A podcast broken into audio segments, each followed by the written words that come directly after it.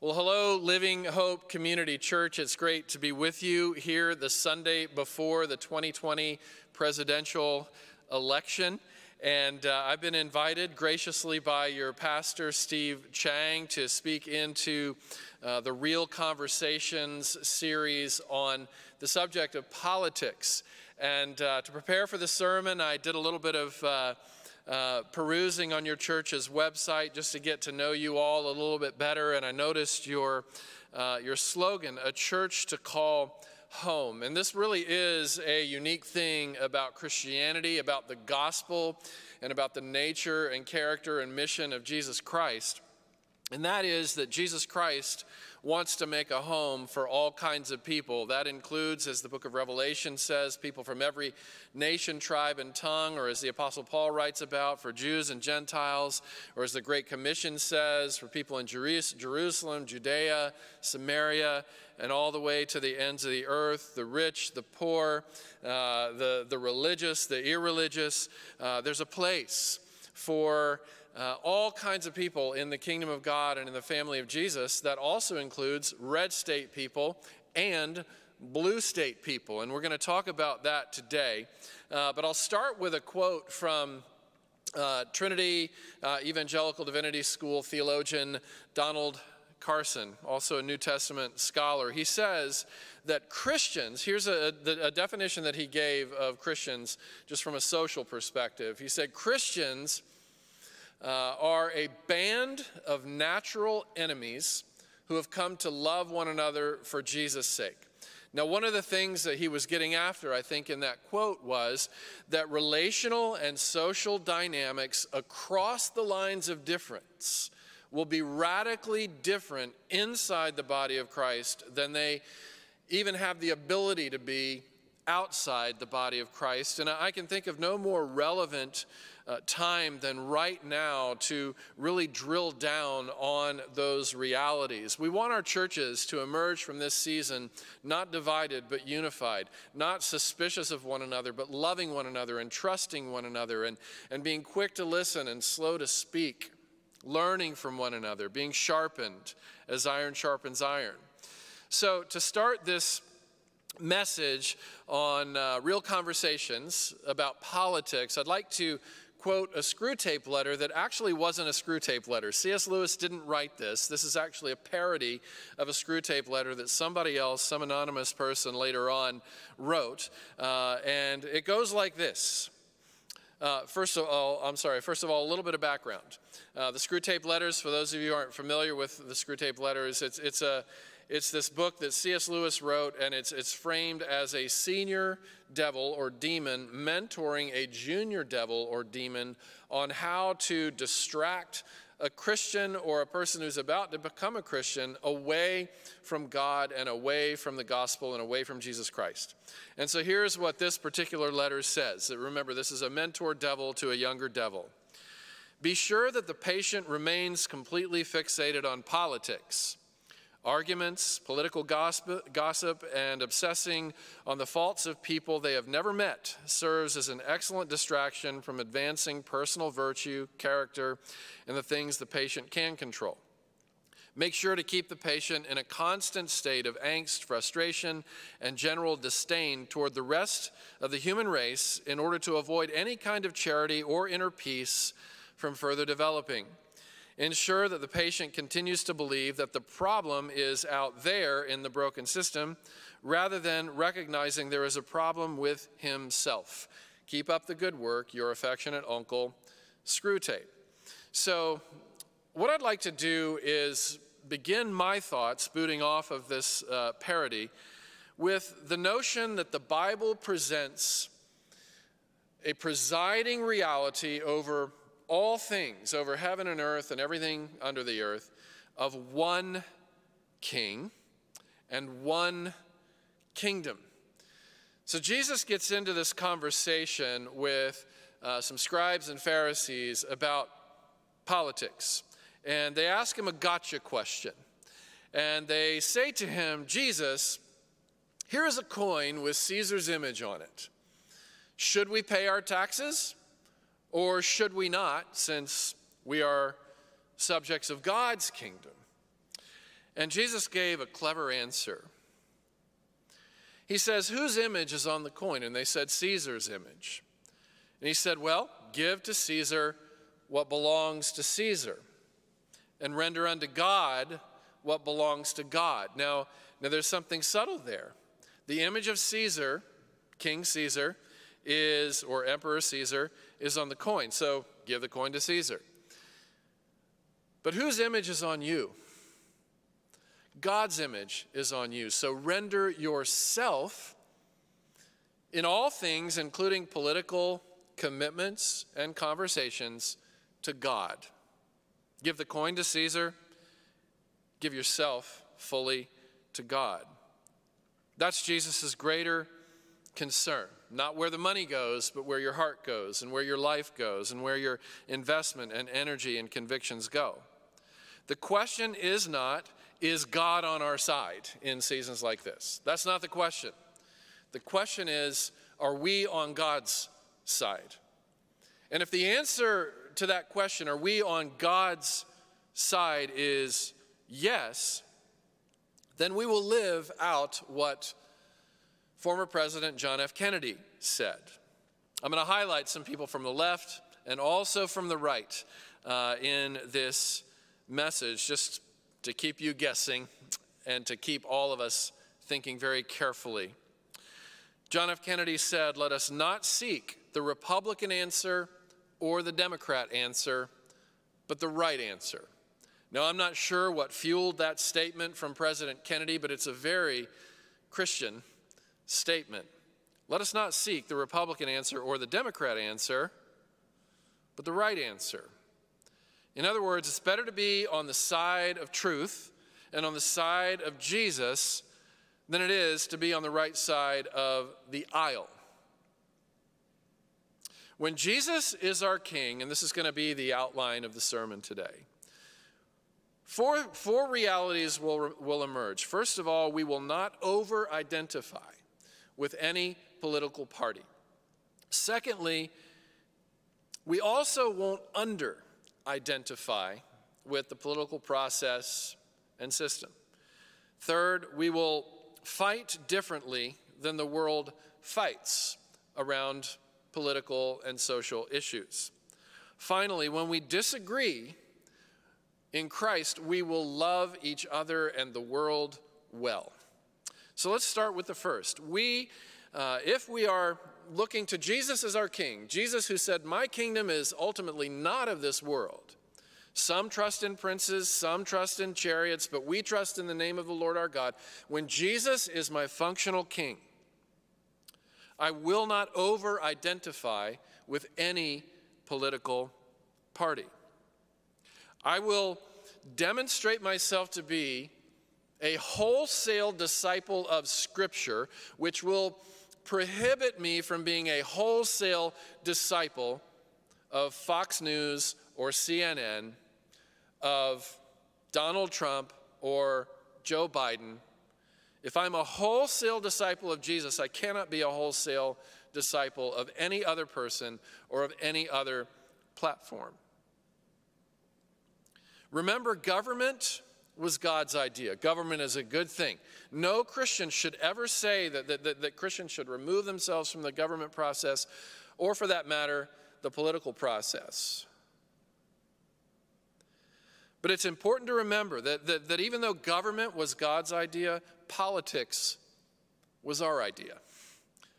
Government is a good thing. Oftentimes, politics takes a good thing and corrupts it. Here's how it can play out in the local church without us even realizing it. One of, uh, one of uh, the congregants of a church that I used to pastor, I'm currently pastor of Christ Presbyterian Church in Nashville, Tennessee, uh, but this was several years back, and it was there was a, a heated presidential election going on, just like the one that we're in right now. And a man from our church uh, came up to me after uh, my sermon on the Sunday before the election. And he said to me, you'll never believe what happened in our small group this past week. And I said, I bet you I will believe it. I've heard a lot of things uh, that happen in churches. I bet you I will believe it, but let me hear it. He said, well, here's what happened. we're, we're sitting there in the circle sharing different things, and, and one of the people in the group said, "Aren't you all so excited that during this season there are so many non-Christians that are attending our church?"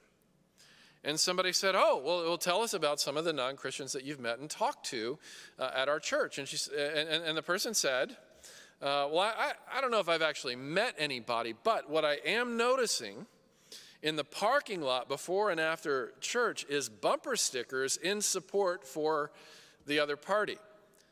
The presumption there was the other party was the non-Christian party. And this gentleman who approached me after the service on the Sunday before the election to tell me about this said, "I didn't have the heart to tell the group that one of those bumper stickers was mine, on my car." Let us not seek the Republican answer or the Democrat answer, but the right answer. On the American political right and the American political left, there are beautiful truths and principles that drive the platform. And on the American political right and the American political left, there are gross injustices. Gross injustices on both sides, because we're talking about institutions that were created by human beings who are flawed and sinful and blind. We miss things, which is why the left and the right need each other's perspective. Here's, a, here's, an, here's another example. Okay, so you, you can live in the city of Nashville, right? And you can, you, can, you can be part of a church in one zip code in the city of Nashville, and everybody in that church will say, "I believe that every book of the Bible, all sixty-six books of the Bible, start to finish, Genesis to Revelation, completely inspired by God, the authoritative Word of God, uh, uh, and, and uh, you know, as we say in our tradition, the only rule of faith and practice. I submit my whole life and my whole perspective, my thoughts, my words, my doings. I want to submit everything to the Bible. I hold it way up here as God's word." And you can have a whole church of people in one zip code that say, "That's what I believe about God and his word. And on the basis of my reading of that Bible, I, I just don't understand how somebody can identify as both a Christian and a Democrat." And then you can go in another, into another zip code to another church in that same city, in the city of Nashville in this case, and everybody believes the same thing about the Bible, but everybody says the opposite. "I can't understand how a person could identify as a Christian and as a Republican."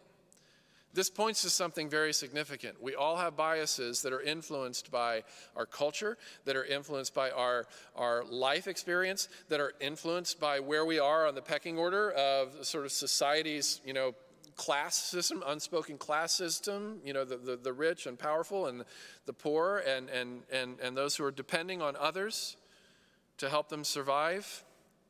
We have to admit our own bias, and because we have bias, we also have blind spots that need to be informed by people who see the world differently than we do and experience the world differently than we do. So Christina Cleveland is a professor at Duke University Divinity School, and here's what she said on this. She said, "The people who have the clearest view on our, our biases are our sisters and brothers in Christ who hold divergent political views."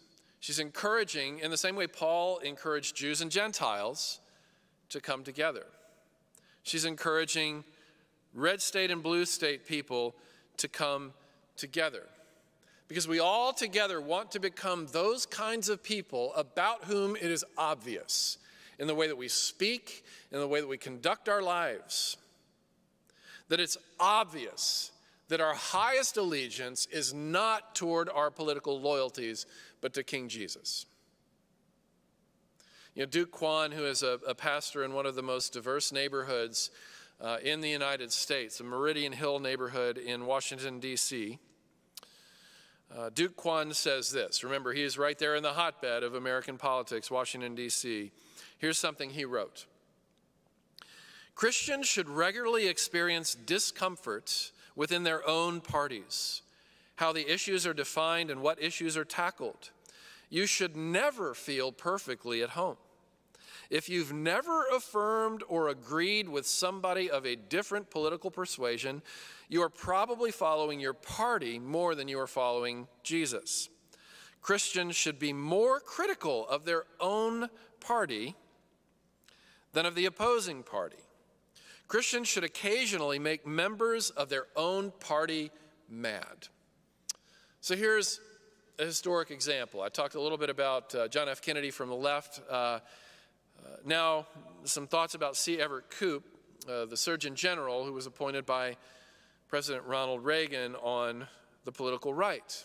He had a very hard time getting through his confirmation hearings and took a lot of heat from the political left because he had written a book advocating for the pro-life position. Uh, he had actually co-authored it with, with pastor uh, and philosopher uh, Francis Schaeffer, called Whatever Happened to the Human Race. And it, it, was, it was essentially a book written for the defense of the unborn, justice for the unborn, advocacy and protection for the unborn vulnerable in the womb. It took a lot of heat from the political left, but barely squeaked through his confirmation hearings. And then sometime after that, as he's in his position of Surgeon General, uh, this new virus was discovered called H I V, the AIDS virus. And at that time, it was thought that only gay men contracted that particular virus. Now, we know more about H I V AIDS now to know that's not the case. But at the time, it, it was considered a disease afflicting gay men. And guess what happened?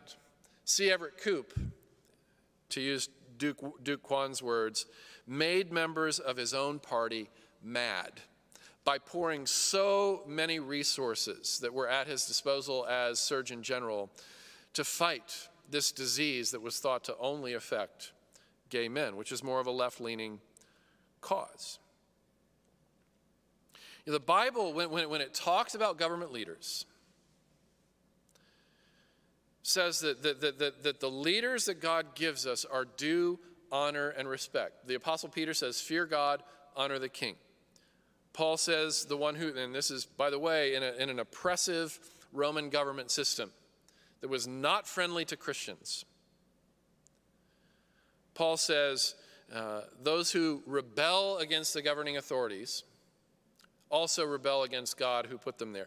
This is why David was so respectful to King Saul, even though Saul put a bounty on David's head. Or why Daniel and his three friends, Shadrach, Meshach, and Abednego, spoke so respectfully to King Nebuchadnezzar, who also threw them into a fiery furnace and a lion's den. This was also true of Joseph, who spoke respectfully to the oppressive Egyptian Pharaoh. This doesn't mean put your neck out there. It doesn't mean be a doormat. It doesn't mean accept systems that perpetrate pain and injustice toward other human beings, but it does say that there's a nuanced dance between two things: speaking truth to power, which I'll get to in a second, and honoring those who are positioned above us in government authority. So speaking truth to power, that's, that's the flip side of honor and respect. Speaking truth to power uh, suggests that, that, that, that honor does not mean treating, uh, it doesn't mean uh, honoring them as the Lord. It doesn't mean honoring our leaders as the Lord. It means honoring them as to the Lord. You know, recognizing that, that they are due a certain degree of honor because God has put them in their position. This means that Christians should be the least likely to hurl insults, public, sharp, personal insults, attack problems, attack positions, speak against problems and speak against positions uh, that, that are unjust and wrong, absolutely. But to start to insult persons and to insult um, you know, individuals, as many Christians insulted from the right, insulted President Obama when he was president, and just as many Christians have no problem insulting President Trump. In, in, and in some ways, a dehumanizing way. You know, the Bible gives us a more excellent way. It gives us a more counterculture picture. Our call is not to shame and insult and accuse.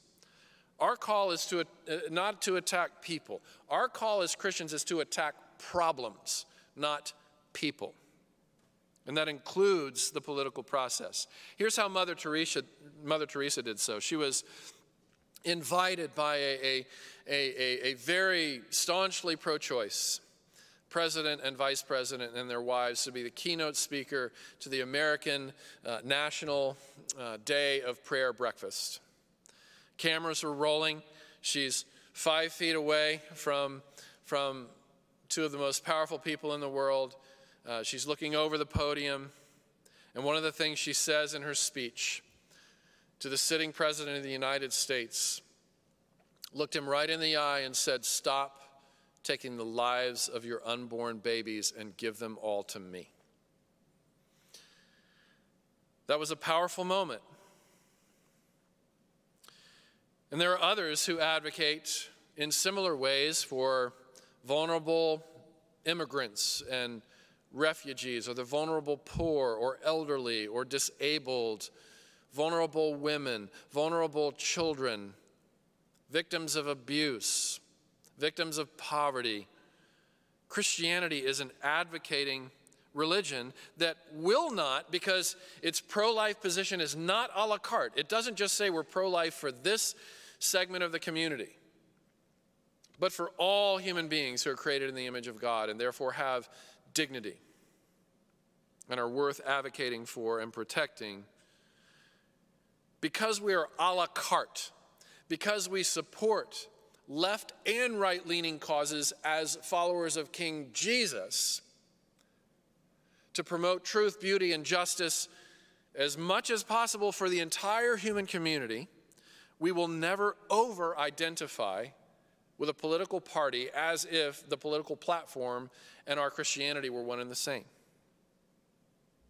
When we follow the whole Jesus, people will experience us as being more Christian than they experience us as Republican. And they will experience us as more Christian than they experience us as Democrat. Doesn't mean you can't be a Republican or a Democrat and a Christian. It just means that your Christianity is way out front taking the lead, affirming what's good and critiquing what's not good about the other party and about your own. That's Christian politics.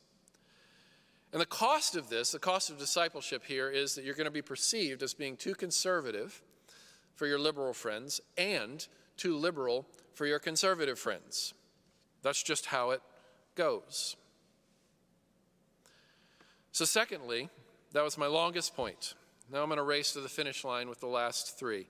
We also will not under-identify with the political process. Government matters. Just like family, just like the church, government is an institution that was put in place by God himself for the promotion of human flourishing and, and for the confrontation of human injustice. That's why government exists, to promote flourishing and to confront injustice. My friend Michael Ware, who served as an aide in the Obama administration, who is also very publicly pro-life for the unborn, and it's one of those occasions where he departed from part of his party platform out of his Christian conviction. But here's what Michael says. Government, and especially, especially the power that we are given to vote, government and voting are a forum for this purpose, to love your neighbor as yourself. Not raw interest, but to love Raw, not raw self-interest, but to love your neighbor as yourself. That's why we're given a vote as Christians. That's how we're stewarding it. That's where we're, how we're meant to steward it.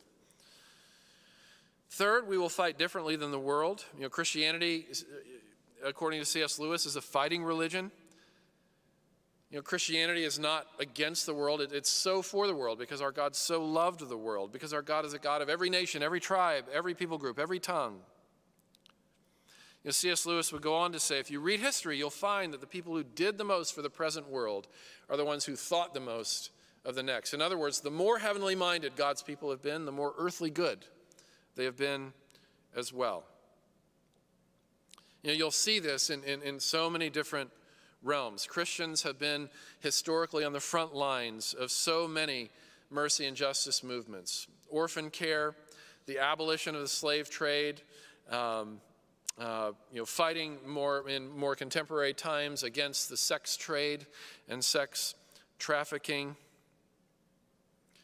You know, Nicholas Kristoff of the New York Times, who's an avowed agnostic, says that every time he covers natural disaster or abject poverty anywhere in the world, Christians are the first to come and the last to leave, and they're the ones who open their wallets and empty their pockets uh, more than the rest of the world combined.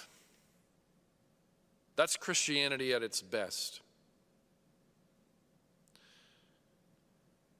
That's the kind of Christianity that, that, that, that, that led anti-Christian Emperor Julian of Rome to complain in a letter to a friend about how Christians took better care of Rome than Rome did. That's Christian politics. That's the kingdom of Jesus coming into the world through God's people. And then finally, when we disagree with each other inside the body of Christ, we will love each other well. That's part of our witness. You know, Jesus said it in John chapter seventeen. Essential and central to our witness is that we love each other well. The whole world will know that you belong to me, and you're unique because you belong to me, because you love one another. And in his audience, when he said this, was a big government tax collector named Matthew and a small government libertarian type who was a zealot named Simon. Here's the interesting thing about Matthew and Simon.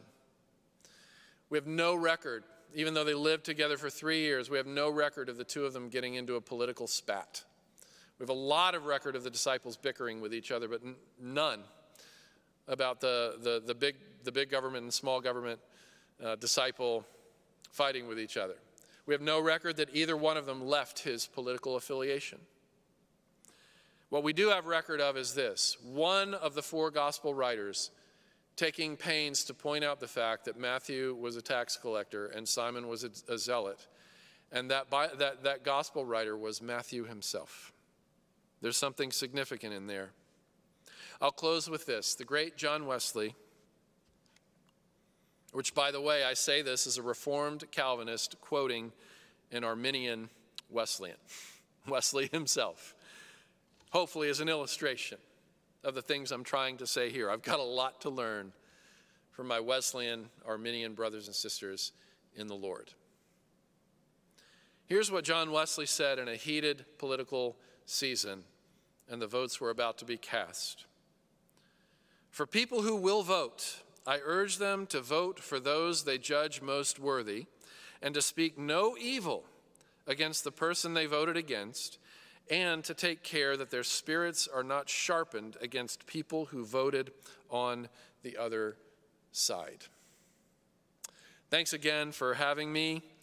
Uh, And uh, really appreciate you, Living Hope Community Church. I hope to visit you sometime in person. Thank you again, Pastor Chang, for inviting me to speak on this sensitive uh, but important subject to us all. Pray for us, our community at Christ Presbyterian Church in Nashville, in these things, and I will most certainly pray for you. Will you allow me to do that now? Father, thank you so much for this dear community of people who belong first to you and second to everyone and everything else that they belong to. Thank you for belonging in your kingdom, Lord.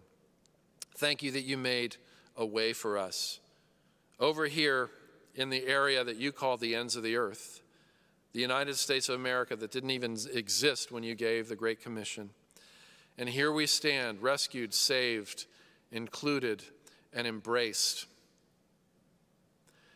because of the work done for us by a dark-skinned Savior of Middle Eastern descent, who was so poor he had no place to lay his head, who spent part of his childhood as a refugee on the run, who was regarded as an enemy of the state under Herod and Pilate and the centurions. Lord, teach us to receive his love and to follow in his steps, never taking an a la carte approach, as my friend Brian Loritz says, to which segment of human, the human community gets advocacy and which segment doesn't. Make us as your people for all the vulnerable, we pray, because you came for us when we were most vulnerable in our own transgressions and sins. We're grateful for you, for the gospel, and for your kindness, Lord. And it's in Jesus' name we pray. Amen.